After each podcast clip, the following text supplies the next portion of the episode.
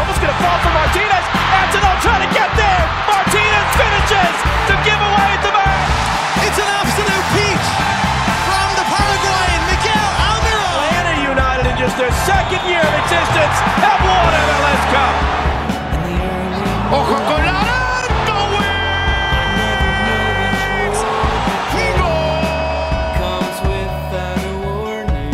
Flash our final Jason Jones from Mothership and Jersey Soccer, some of the Township Patrick, 90% of the game, and Jersey Soccer all the time is over there. Kurt Castle was on the intro. Jeff Lorenitz was just on the Patreon, patreon.com slash five stripe final. And I think that's it. That's all I got, Joe. We made I- I it. don't We made it to the end of the season. We did it. Hooray. Yay. Hooray. Okay. Congratulations Uh, to all of us for a- surviving. A largely uneventful. To most, so I mean, it, it was it was sketchy there for a second, but a largely uneventful decision day on the eastern side of MLS. On the western side, things went a little uh, crazy town. Banana pants, I guess, is the way I would apparently the apparently the Rapids won the West. Yes, as we all predicted, right? The the, Yeah, the lowest wild. payroll in the league. Colorado Rapids. Is that is that is that That's right? Yep. Holy with uh, shit! the lowest DP output of any team in the league. They had uh, one Younes Namli who played about maybe 600 minutes. So if you look at the difference in DP contributions between New England, who won the Eastern Conference, who lead the league in DP contributions, it's about like it's like 55,000 minutes difference because they have three DPs who played most of their games. That is not a joke. That's re- That's wild. real. That's That's crazy. real. Uh, Atlanta United DPs came through yesterday. At least one of them did, at the very least. Josef Martinez gets a big goal, 2 1 win over Cincinnati that was far, far hairier than it had to be for any goddamn reason. But here we are. It's what it was. We got it done. And Atlanta United finishes the day in fifth place in the Eastern Conference. Dude, that first half, man, that was I was getting so mad. I, I, I was getting nearly as nearly as mad as Brad Guzan. um, who apparently uh, had some words for folks in the locker room at halftime for sure. Which, understandably, I was also getting mad in a way that I was not expecting to, because I came into it thinking, you know what, they, you know, they win. Um, my dog has my hat. Stop. They win if uh, they get into the playoffs. Pretty much no matter what. Like, why am I going to be concerned about this? Right. You know, it- Right. it's whatever. But then when you're when you look totally obsolete against Cincinnati, you deserve ire. You deserve people to be angry with you on, on multiple levels, and you deserve to be angry with yourself. And I think they were. I think they were because they came out much sharper in the second half.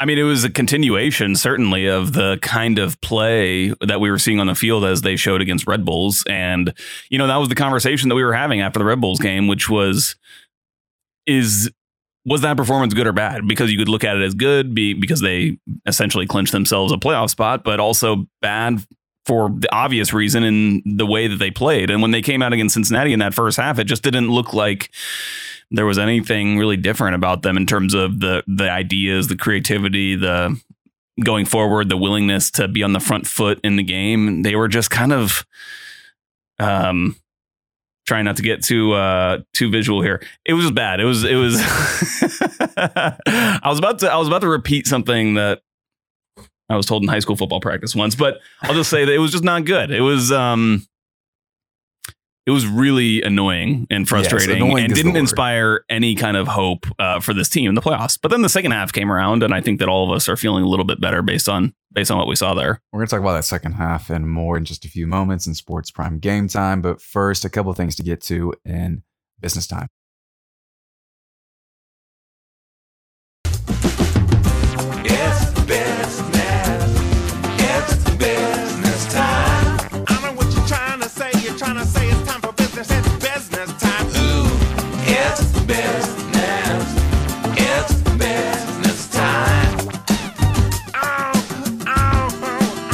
Business time, Joe, Patrick. First thing we want to get to this real quick. Uh, looks like Thiago Almada is on his way to Atlanta United officially. That being confirmed, I believe, by César Merlo had it first, and then Fabrizio Romano came in and confirmed, I believe, his reporting. So that looks like it's happening.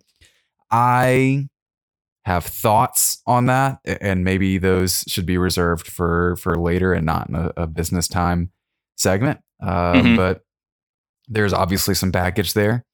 Some baggage I don't necessarily think it makes sense to to bring along into the team, you know, and there are going to be some questions that have to be asked and will need to be answered by the Atlanta United front office about that. Oh yeah, no doubt. I mean, certainly. Obviously, what we're talking about here is the scan, the the sexual abuse charges that were levied on him this past winter, um, which I'm trying to look into. I've been trying to look into how those were officially resolved, and I can't really find It's anything. very murky, extremely. Um, Yeah. But uh, I I- again, I'll just repeat something that I did reach out to a couple people that are based in Argentina. I don't want to say who they are, but um, neither of them, uh, when in talking to them, um, said that it was really a big deal. Uh, again, I'll repeat something that I said earlier, which is that one of the sources said that they thought that it was like a political situation.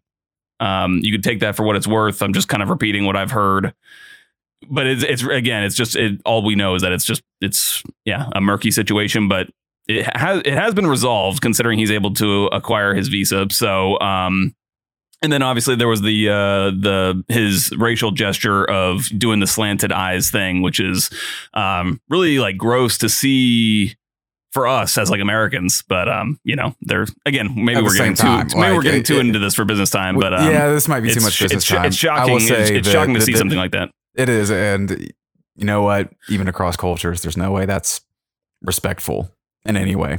So some red flags there. Um, we'll talk about it more in depth later. And again, there there are questions we're gonna ask, and they'll need to be answered, and we'll get to those when the time comes. For now, though, Atlanta United clinches the fifth seed in uh, the Eastern Conference. They're matched up with NYCFC. Can I, can I say, I, I just wanted to add one more thing about the Almada thing. The weirdest transfer rumor saga thing I've ever seen because he is um, like, I looked at some reports saying from some Marseille based reports because he was linked to Marseille last summer. And there was a report from July saying that Atlanta United had beaten Marseille's bid with a 20 million euro bid. That would be like $23 million. That would be huge. But that figure has not been floating around in any of these rumors, which I think is part of the reason why it's not really being like, it's not like, whole like blowing up MLS Twitter because that Mhm. that figure just hasn't been around and and also just the the news has just kind of trickled out um, instead of it kind of being this kind of bombshell report that it's happening. So it's been, I would just say, it's been a weird one, just in the way that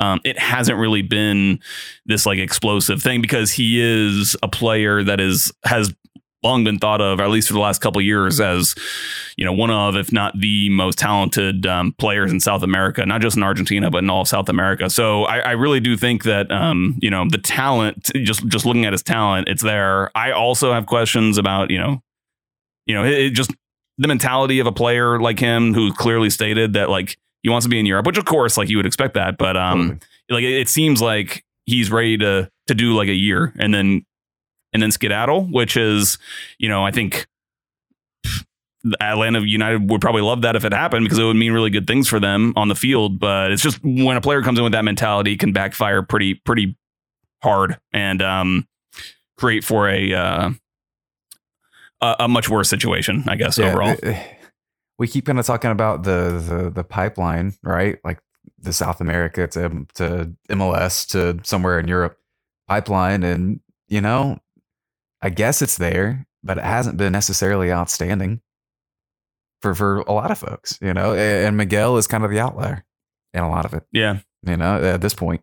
So Yeah. it's uh, interesting to see and, that that and, continues and to be a Miguel had moved. Miguel had moved leagues and moved countries before he came to MLS, uh, which Yeah. is an important point. You know, he he was he's Paraguayan, and then he moved to so you know you can maybe I don't know how like you know difficult that kind of transition is for a Paraguayan player to move to Argentina and things like that, but at least he had had some kind of experience with making that kind of adjustment early in his career that I think probably helped suit him, uh, suited his move to Atlanta. So you never know how guys are going to to respond to that kind of move. But um, yeah, I mean, it certainly seems like it's happening. So um, there's that. there's that. We'll we'll get into it a little more down the road when that becomes more of a forefront part of, yeah, of our after the Atlanta United season. discussions. yeah, after yeah. When we talk about front office moves, roster composition, Um, that kind of thing. But but it seems to be coming. Um, and uh, I offered more thoughts on Sydney Hunt show at Five Stripes tonight. Uh, you can check that on Facebook and I think uh, YouTube. It's on YouTube as well. like that. So if I really YouTube. wanna see me get into it a little bit, um, but we'll save that for now. For now, because for now we're going to move on to uh, again Atlanta United fifth seed in the Eastern Conference on their way to play NYCFC. Some people have said that those dates have been announced. I don't actually know where those are. They're not on the, the official mothership website yet, but we'll know eventually uh, what time and what day those games are going down. Um, Want to run through the rest of the East right quick. New England, of course, first. Philadelphia second. Nashville third. NYCFC fourth. Atlanta United fifth. Orlando sixth. And Red Bulls seventh. It, it does look nice to look at the standings and think about all the nonsense that's gone on this season and then see Atlanta go down, Orlando go down, Red Mhm. Bulls. That's that's nice. That's nice. no It's matter what. crazy. It's crazy considering you know what Orlando was in second uh, for Oh, yeah. earlier this season. Mhm. I mean, they were like kind of looking like one of the hot teams in MLS. Like they had um, MLS Cup hopes, and you know maybe they Mm-hmm. They can. still do, You never know. you know. Yeah, I mean MLS. Uh, you never know. Um, and they've certainly got talent, but yeah, I mean. I think it's a testament to Atlanta United more more so than anything, just the way they've been able to turn things around. I think Gonzalo Pineda said after the game last night that last time they went to Cincinnati, which I guess was in uh, Rob Valentino, his first game, I want to say, they were they had 13 points through 13 games, Wow. and now they have whatever it is, um, averaging almost two points per game since then. So a really really good turnaround for Atlanta United. Although you know these last couple games are are interesting because they really do kind of throw a wrench into what we would consider this like great turnaround. I'm going to put a wrench in that immediately. Um, numbers, stats, those things. Uh, they, they all seem to suggest that your late form heading into the playoffs is not an indication of Oh. success. Ooh, interesting. that seems to be true across sports. A lot of those studies have come in, in baseball and hockey and things like that. And people be like, oh, this is the hot team. Here they come and they're gone. You know? Um, yeah, yeah. but you can maybe look at long term success. So, I mean, if Atlanta United has been one of the best teams over the entirety of the second half of the season, that is a that is a statistically relevant thing. And the same with the Braves were like very good over the entirety of the second Yeah. half of their season, not just in the last few weeks, like you know the Cardinals who were out immediately. yeah. Um, so that is something to keep in mind that that that late form doesn't necessarily correlate in the way you might think. In the way you might Hmm. think. Yeah. Ah, Uh-huh. I wish we'd asked Jeff about that because that's interesting. Like Yeah. the playoff, the whole dynamic of dynamic of uh, playoff sports is interesting to me, and It it's is, interesting yeah. that those teams can't necessarily carry it in. I hadn't even thought about the kind of the Cardinals in that respect. Anyway, we're probably losing losing listeners talking about baseball, About but uh, yeah, no, that is that is interesting. Yeah. Um, shout out to baseball, by the way, for or shout out to soccer at least having the advantage over baseball and at least having their buses go way slower during parades. I think that's a big, yeah, big, big win for soccer. There, a big win for Atlanta United as well. We're going to talk you got about to tighten that up right your now. hat on top of the baseball bus. You got to make sure it's not flying off. And avoid projectile beer being flown at you, things like that. Um, we're going to talk Yeah. about a big win for Atlanta United right now, though, in Sports Prime. Game time. Sports time, game time, sports time, game time, sports prime game time, sports prime game time, sports game prime time. Sports prime game time, sports prime game time, sports prime game time, sports prime game time, sports prime game time, sports prime game time, yeah. Sports Prime game time, Joe, Patrick, and we already hit at it just a little bit, but the first half was a hot dumpster fire trash heap. Didn't love it. Didn't love it one bit. Mm. No, it was it was terrible. Um, Brad had a pretty interesting press conference yesterday. Came into the press conference full of energy. Was really happy to see our friend Chris Winkler in the room. I don't know if they hadn't seen each other in a while or whatever, but uh, that was pretty funny. Obviously, very just on a high from winning the game. But then, pretty much immediately when starting when asked about the first half, went um, was just you know saying how it wasn't good enough and all that stuff. And I think clearly Brad Guzan was probably um, making his voice known in in the locker room at halftime. Um, because yeah, I mean it was terrible. It was I, I said earlier, kind of a continuation of what we saw against Red Bulls, and it's just you know on top of anything um, about what it may mean for the team going into the postseason and whatnot. Mainly it just sucks to sit there and watch it. it's just really boring. And it's like, especially if, you know, that's not the kind of soccer you want to like introduce a friend to if you're watching it at, at a friend's house or something, you know, it's just uh, not, not great. So it was pretty, Pretty rough. rough. Pretty rough. They give, give up a goal to Bailey. I can't remember his first Some name because he plays for Cincinnati. I don't, I don't remember. It was his first, his first, first, MLS goal, goal, right? Like First that. no, this career was goal. Brandon Vazquez, I guess. So they're down one nothing heading in the half, and then um, they change things around. Um, Anton comes off for Mulraney, and the team Yeah, correct. adjust, goes to a back four, and things picked up. Things picked up immediately. The difference was noticeable. That's part tactic. That's part mentality as well. We just talked to Jeff, like we said, for for our Patreon, patreon.com slash five stripe final. That interview will be up sometime later this week. Um, and you know, he, he mentioned this. It was it was players being willing to step out, those players being willing to to get in and make tackles and then make runs forward. That mentality was lacking severely in the first half. And you know, and you get in the locker room and, and yell at each other about stuff. That was probably the first thing that came up was why are we not getting into the ball? Also, it's Cincinnati. What are we doing? you know, uh, that that changed significantly in the second half. I mean, you hear uh, you hear teams in soccer. Was like one of the things you hear is uh, you know, you respect the opponent too much, and I do feel like that's kind of part of it, especially when you're. It just like goes hand in hand with the tactics of like playing back three against Cincinnati. Um, especially when Cincinnati essentially prob- knows you're going to be setting up in a back three. That's what you've been doing for most of the season.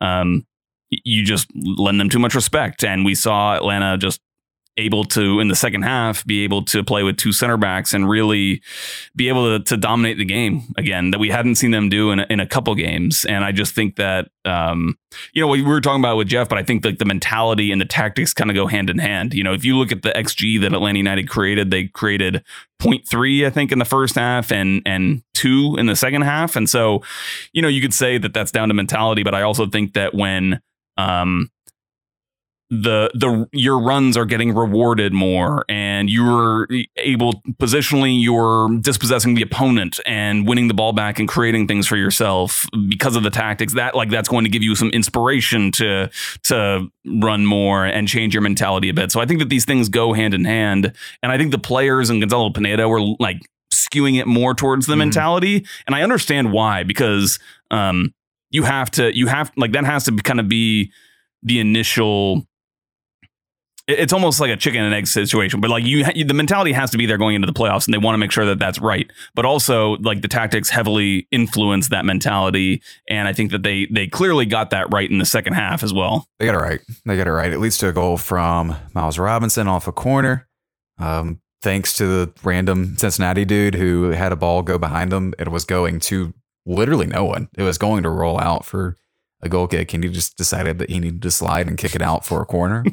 we thank him greatly for that. Yeah. It leads to a quick corner from Zeke, goes right to Miles Robinson, who skies for one and scores his first MLS goal, which that didn't sound right when it when it happened, and I realized it was because of all his goals he scored with the USMNT this year. I think it's three now.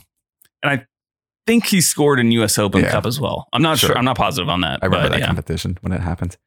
Uh, yeah, yeah, that happens. Atlanta United again keeps pushing, keeps pushing, and then Josef scores one of the goals of his career, which is which is saying something. Oh my the, gosh. the ball kind of skies into the air. It's one of those things where you expect like four people to to jump for it and a bunch of bodies to hit each other, and the ball to not really go anywhere inside the box. It was that kind of sky ball within the 18 yard box. But Josef kind of glides over, and instead of trying to head it or do anything like that or bring it down or, or all the normal things us regular humans could only dream of, he decides to swing at it and go across his body, take it out of the air, and essentially just flick it up and down over the goalkeeper into the side netting on the far post from where he was running at full speed just a moment earlier.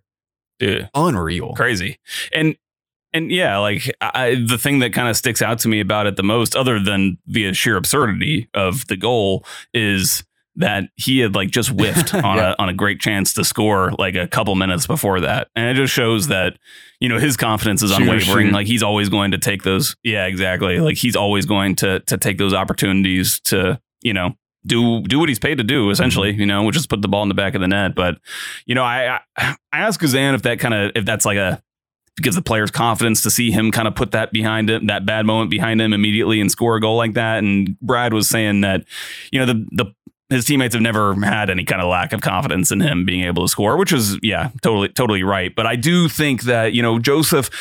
I, I think I just put in our writers room chat and for Dirty South Soccer that like he just is not right and he's like not in a good run of form and he's just a different looking striker at this know if I can point. say But this, but I'm gonna say it because it's good info. Um, according to a source who has access to the second spectrum numbers, which can tell uh, Yeah. how much players are walking. Can I say that? I, am gonna say it. How much players Sure, are yeah. walking at a certain Yes. rate of speed. Um, there, there's the top two. The first one. Do you have any guesses on, on the first one? Because I Ooh. immediately went to one person. Gosh. Honestly, I, I, I just don't watch So enough I, I league guess even I guess able to know. Gonzalo Higuain.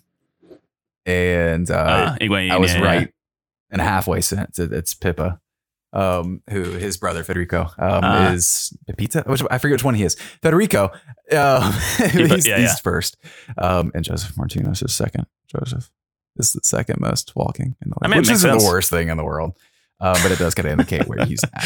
I think as far as um, his comfort comfort level in putting in that kind of effort. That's kind of where we're at.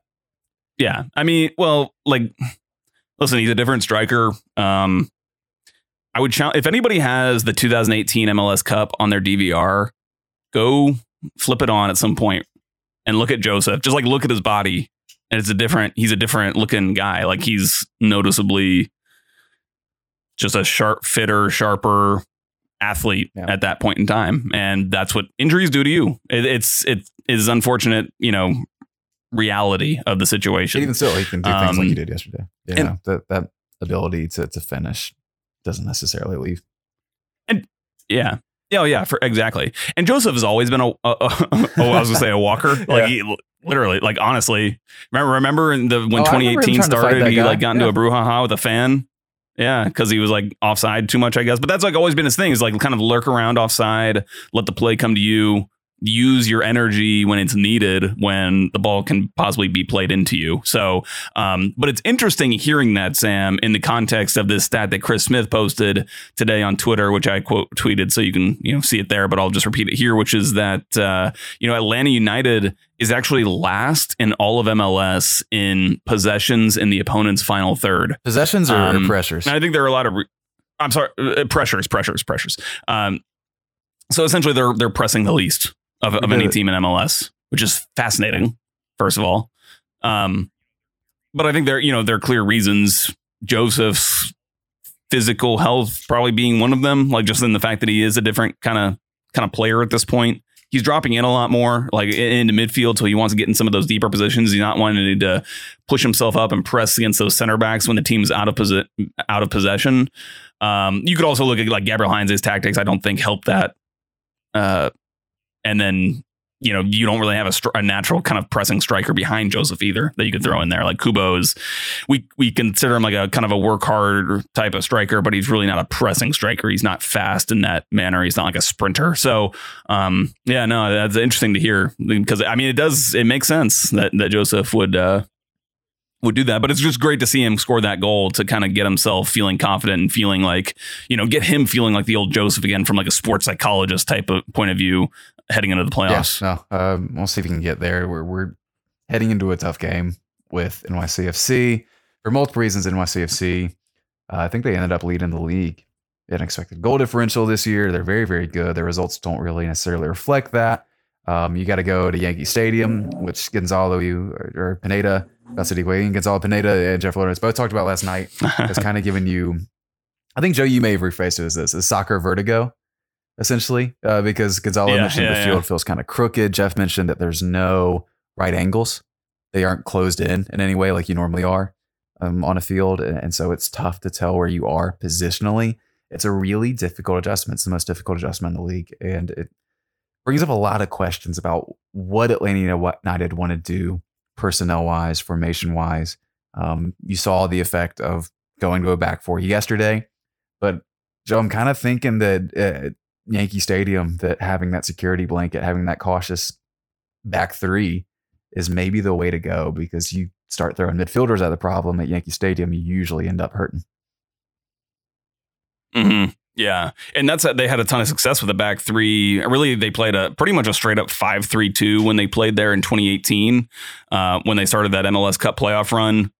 Went in there and did a really great job. You take away w- w- w- with a back three or back five when you're out of possession, it's really just nullifying any sort of wide space, despite the fact that this it's already a, a narrow pitch. But you really force things into the middle, and when you have a back three, you know, that's just kind of it, it's playing into your hands. I w- I wouldn't be surprised if hell if both teams did that. I have no idea how uh, how NYCFC kind of sets up their team. To be perfect, They, they perfectly usually honest, they've but kind of reverted um, back to a four two three one. you know, it's it's going to be an interesting one.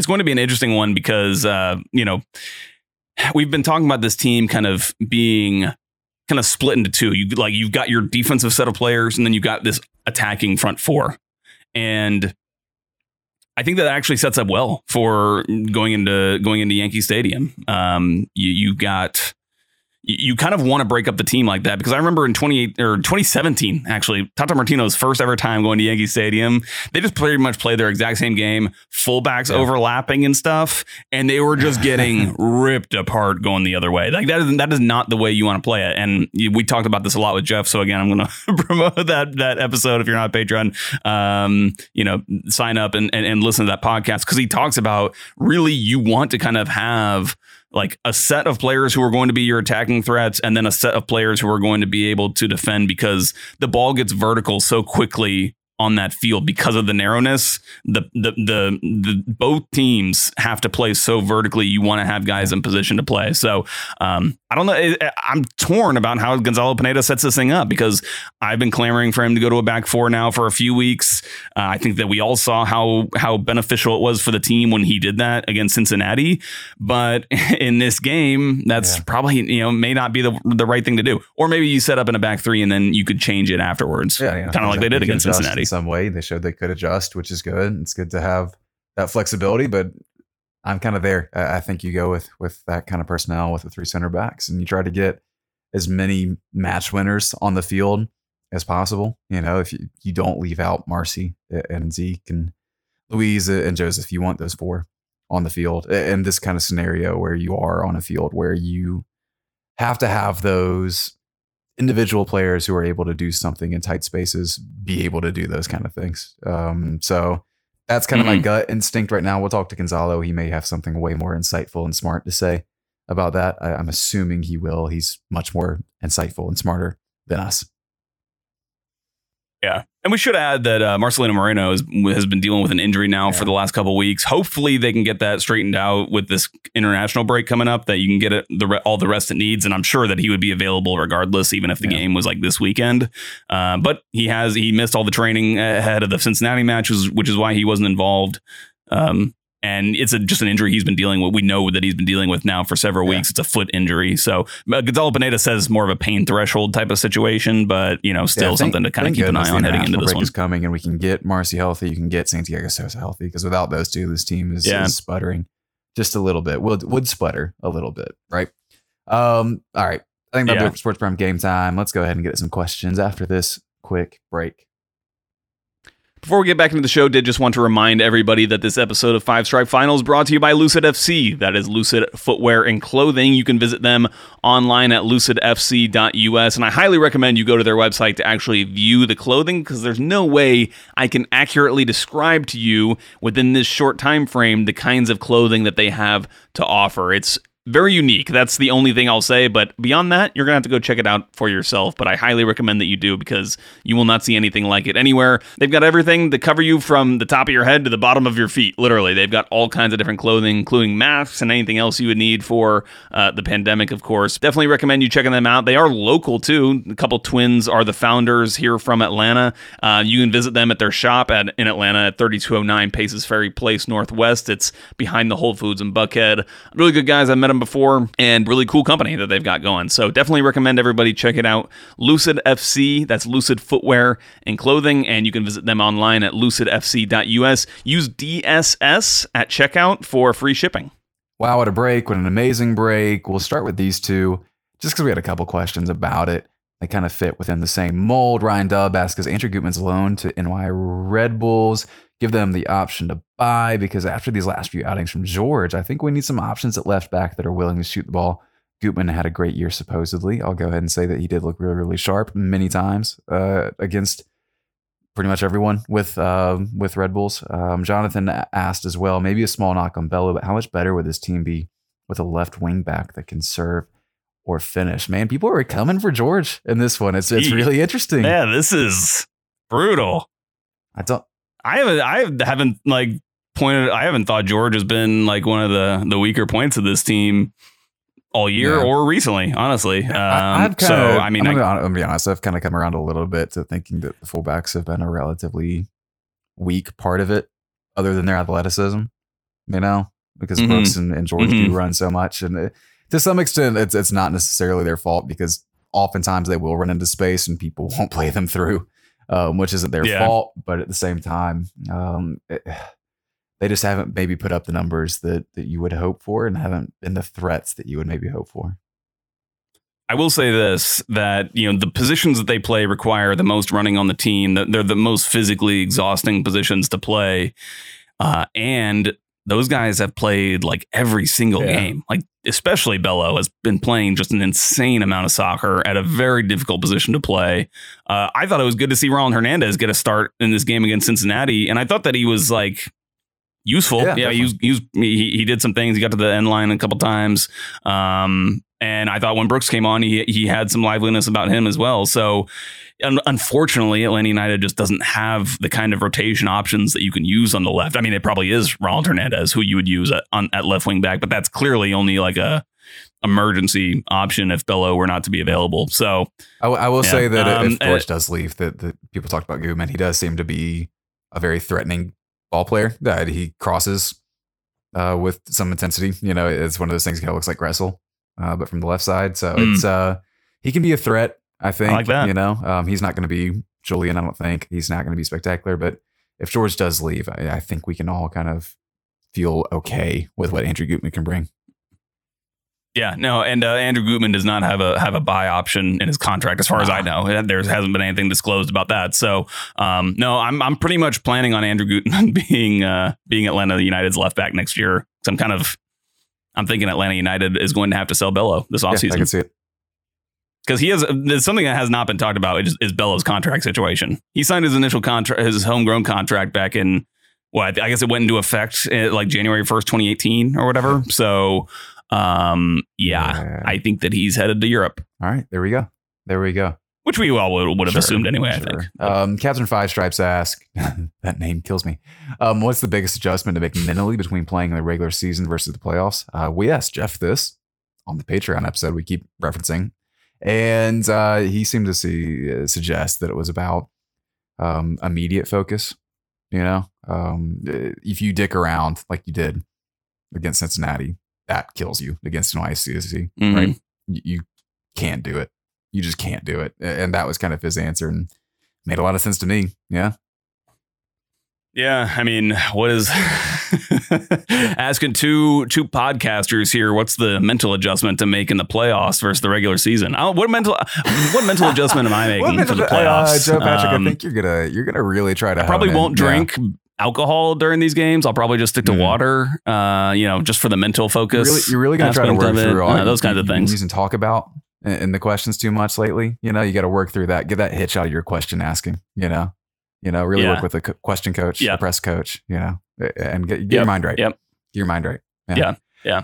That's kind of how I'm Um, focused. Yeah, what Jeff said was was much more insightful and less stupid than that.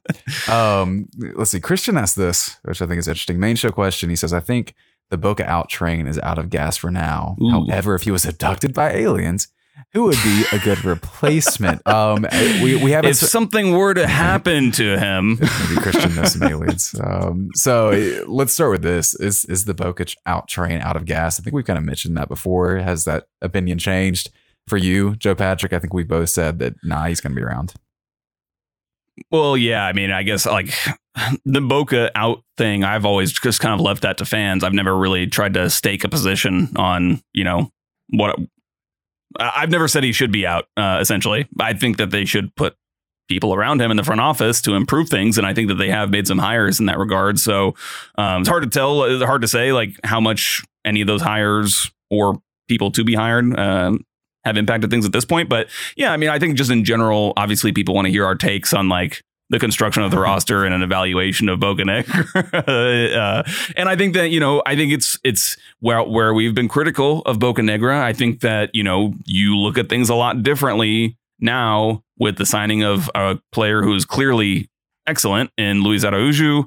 And, you know, Matheus Rossetto is really also showing his value to the squad after, you know, when when a lot of this kind of conversation was going on about Carlos Bocanegra, that was, you know, Matheus Rossetto was looking like a total um, non-factor for this team. And so I think that he could have a big role to play in this playoff. So, uh, yeah, I mean, I think uh, Bocanegra is his stock is like rising. I guess like you you you look at him in a better light now than you did in the middle of the summer. But I also think that there's some criticism still to be had over over uh, some of the signings, and it has left this team really pretty thin. I mean, you've got like you're you're you've got kind of a too many center backs where you've got not just the three that you've been playing with Anton Walkes and Alan Franco and Miles Robinson, but then you've also got George Campbell, who's looking like a very decent quality MLS center back who cannot really get on the field right now. And then you've got kind of other areas of the team that are a lot thinner, and you're like George Bello, like you have to use him in every single game. You don't have a lot of central midfielders at your disposal right now. Part of that is due to injury, but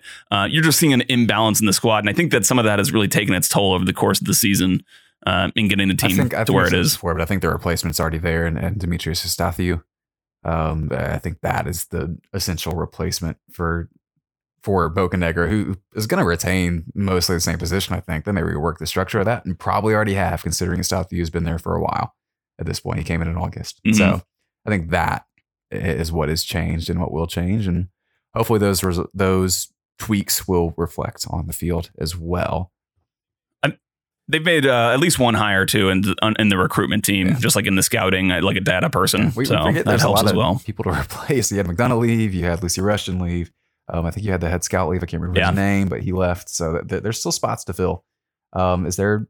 No one's replaced Tony Annan, have they? Either. Yeah.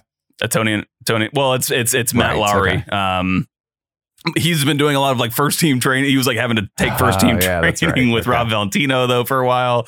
Uh, but yeah, I mean, yeah, the, no, there's been a lot of transition with the, with the with the club. Um, in the front office this season, so I think that I think that they're starting to kind of you know reap some of the benefits from that now. As to you know when you had obviously the turbulence that you had uh, earlier this season. Um, but yeah, I mean, like, yeah, is the ga- the gas is out of the, the out of the Boca go out train. Boca Lantern. Is is that what we're talking about here? I don't know, man. um, we'll think short term though. That's that's a long term idea. We'll think short term here with this question again from Christian. I'll ask rank the teams in the other half of the Eastern Conference bracket by the team you would least like to see in the finals. I just want to address this right off the top. We got man, this is not a kind bracket for us at all. It almost would have been better to finish in sixth.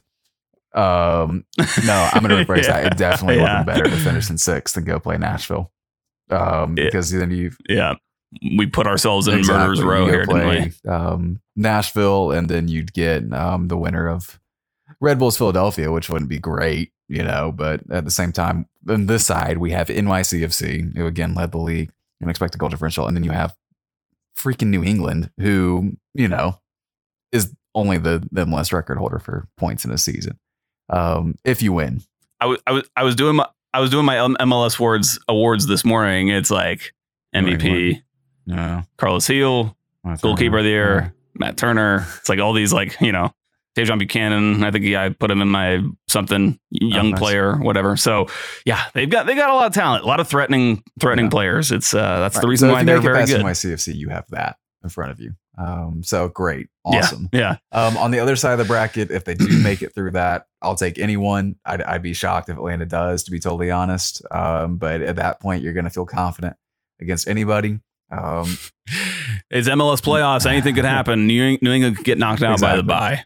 Exactly. how- um, team I No, it's um. Would we have draw if if we had drawn that game against Cincinnati? Would we have been in sixth? Do you know? yes, yeah, that's right. We'd have been on forty nine points Mhm. and sixth.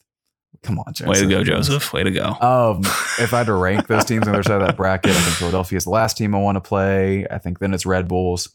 Um, and then I would go Nashville and Orlando would be the team I'd most want right now. They have not been phenomenal as of late. Yeah. And, you know, it's Orlando. Yeah. It's it's it's yeah. I agree with that Perfect. ranking completely. Perfect, perfect. Uh, Joe, do we want to do playoff predictions right now, right here? We have a little bit of time before rapid fire. Sure, Yeah. Okay. sure. Um, does Atlanta United beat NYCFC? Go. Uh, I don't think they do. I don't think they do. Sorry. Oops.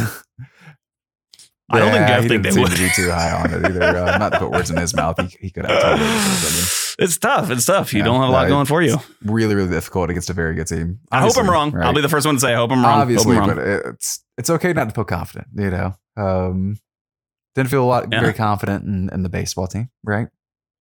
Other other things. I was, yeah, I was just know? gonna say that. I didn't think the Braves Um, are gonna win the World Series either. Cup playoffs, it's going to be absurd no matter what. Um, this team, I think, does have the ability to make a run and get far, especially with the talent they have up top, the, the, the individ- individual ability up top. I'm not sure they have the cohesiveness to have the high floor that you would expect from most teams that make a run in MLS Cup. I think the floor is really low Mhm. for this team, and we've seen that against Red Bulls and then the first half against Cincinnati. It, it's a little too wide of a, of a gap between good Atlanta United and, and bad Atlanta United for this team to to squeak through it and maybe make it through MLS Cup. Now, if good Atlanta United shows up for four games out of nowhere, awesome. Seems like they have a good chance than anybody. You mm-hmm. know, Yeah.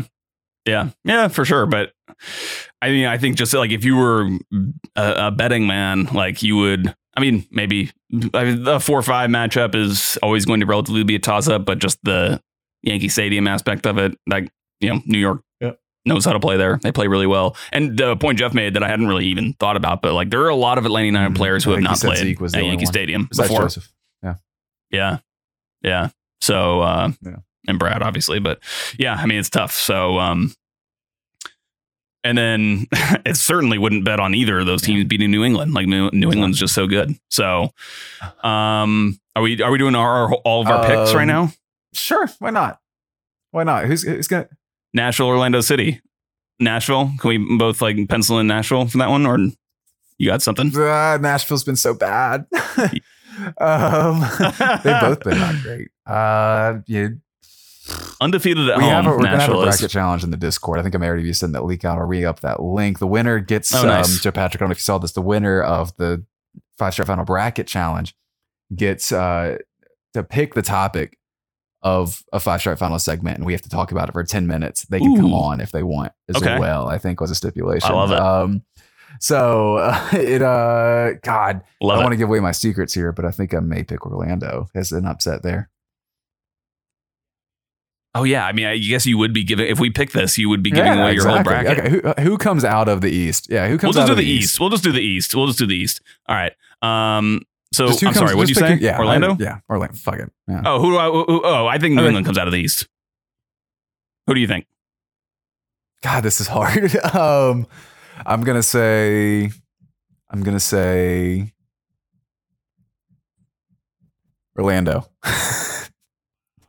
After listening to them last, interesting. as this, it, it just seems like something dumb is about to happen. I don't know. I, your guess is as good as mine. I love it. Yeah, Chaos theory. Exactly. Um. Out of the West, not Portland. I'm gonna go. God, I'd love if it'd be Vancouver. I'd love if it was not Seattle. I'd love if it was Colorado. I uh, Sporting out of the West. I'm, I'm gonna change this 40 times, but this is the audio record of this, I guess. yeah, You say Sporting?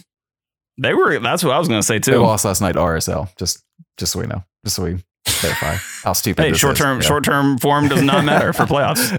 I'm banking on Short that. term for all That- that doesn't just matter learned. for playoffs. It does matter for rapid fire. Joe, Patrick, Tony ask in honor of the Oh, World Series go. champion Blooper, who's planning to come to a game one day. That's nice of him. Um, thoughts on how long until 89 gets a mascot? I think I'm not worried about the length. I'm more worried about what it's going to be.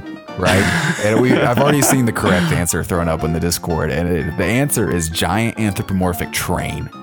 Um, just, or maybe it's gonna be like an anthropomorphic spike. You can call him Spiky, and like have him run around. I, Oh, they yeah. tried to kind of like do it with the dog to some extent, but the, I don't know. Right. That'd be pretty cool. It'd be very SEC of them to just have a dog. Um, be like, this is our mascot for whatever reason, but I don't know. See, the, the dog is kind of like the mascot, but to me, it's not officially the mascot until they give it the doghouse Yeah, on the side of the Got it. field. Like Yeah. that's when it becomes the mascot. Um, yeah, I could definitely see a spiky or a trainee or something like that. You could have it. You could have it in Marta Uh, colors. I will know. say, I want to say, Blooper has killed it though. Like, Blooper's renaissance this year. I was has been I was not thrilled about the existence Looper's of Blooper when it first happened, but Blooper when it first came out. but uh Blooper turns out like he, he's awesome. That is the power of social Love media right there too, because he he really hit his stride when he got a Twitter, you know, and he really hit his stride during the Yeah. pandemic as well when he started with all the costumes. One of them being uh, ghillie suit blooper, where he just sit on the dugout and stay perfectly still while wearing camouflage, and it was hilarious. That's one of the best mascot bits I've ever seen in my entire life. so good. Um, so So hopefully good. Trainee can, can live up to to Blooper. Good lord, man. Uh, someone also also pointed out that it could be like a, a Purdue Pete, but like ter- more terrifying. You know, like a railroad worker. Um, but scarier. Anyway, um, let's go. Ducks ninety six asked both goals came after Dom came in, which we didn't talk about. That this is true. Um, your Dom came in and, and we scored. How much and how long will his contract extension be? Um, I guess that depends on whether or not Boca gets abducted by aliens. Um, he also uh, cre- like kind of started the chance that the one chance that Atlanta United had in the Red Bulls game at the very very end too. So he's been kind of like effective in his in that role here these last couple of games. I have no confidence it would ever happen again the next time he comes in, but you know, he's probably not getting paid this offseason. oh, and zero Yeah, cha- zero. zero That's the time. chance Yeah. he's back. Um, Ducks uh, ask, is Campbell the closer we need for a one goal lead? He says, yes, I know Cubo is our official closer. Cubo's more like the, the human victory cigar, I guess. To have a closer, though, I think Campbell is that. I think Campbell is the guy they feel comfortable subbing on and, and adding defensive reinforcement. Yeah, he's uh, you could just he can head everything away defensively. He's yeah, just a huge physical presence, and not bad on the ball either. So yeah, for sure. Not what. I wouldn't even mind him like coming in and play as a striker at the end of a game. Just like put him up at front. Do it. Do it do it, Gonzalo. He's played there before as a as a Ute. All right, there we go. There we go. That was rapid fire. Joe, any final thoughts? We get out of here. Uh, do we miss a question? Oh, hey, yeah. There's one more question here that we have from Michael Thornton. He says, You guys constantly plug the song that opens your show, but what the hell is the name of the song that closes the show? It's hard to do a Google search when the only lyrics I can make out are ba, ba, ba, ba, ba, ba, ba, ba.